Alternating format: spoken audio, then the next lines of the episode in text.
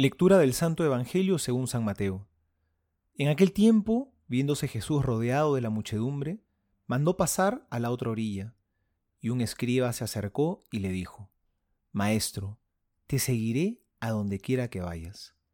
Dícele Jesús, Las zorras tienen guaridas, y las aves del cielo nidos, pero el Hijo del Hombre no tiene dónde reclinar la cabeza. Otro de los discípulos le dijo, Señor, Déjame ir primero a enterrar a mi padre. Dícele Jesús, sígueme y deja que los muertos entierren a sus muertos. Palabra del Señor, gloria a ti, Señor Jesús.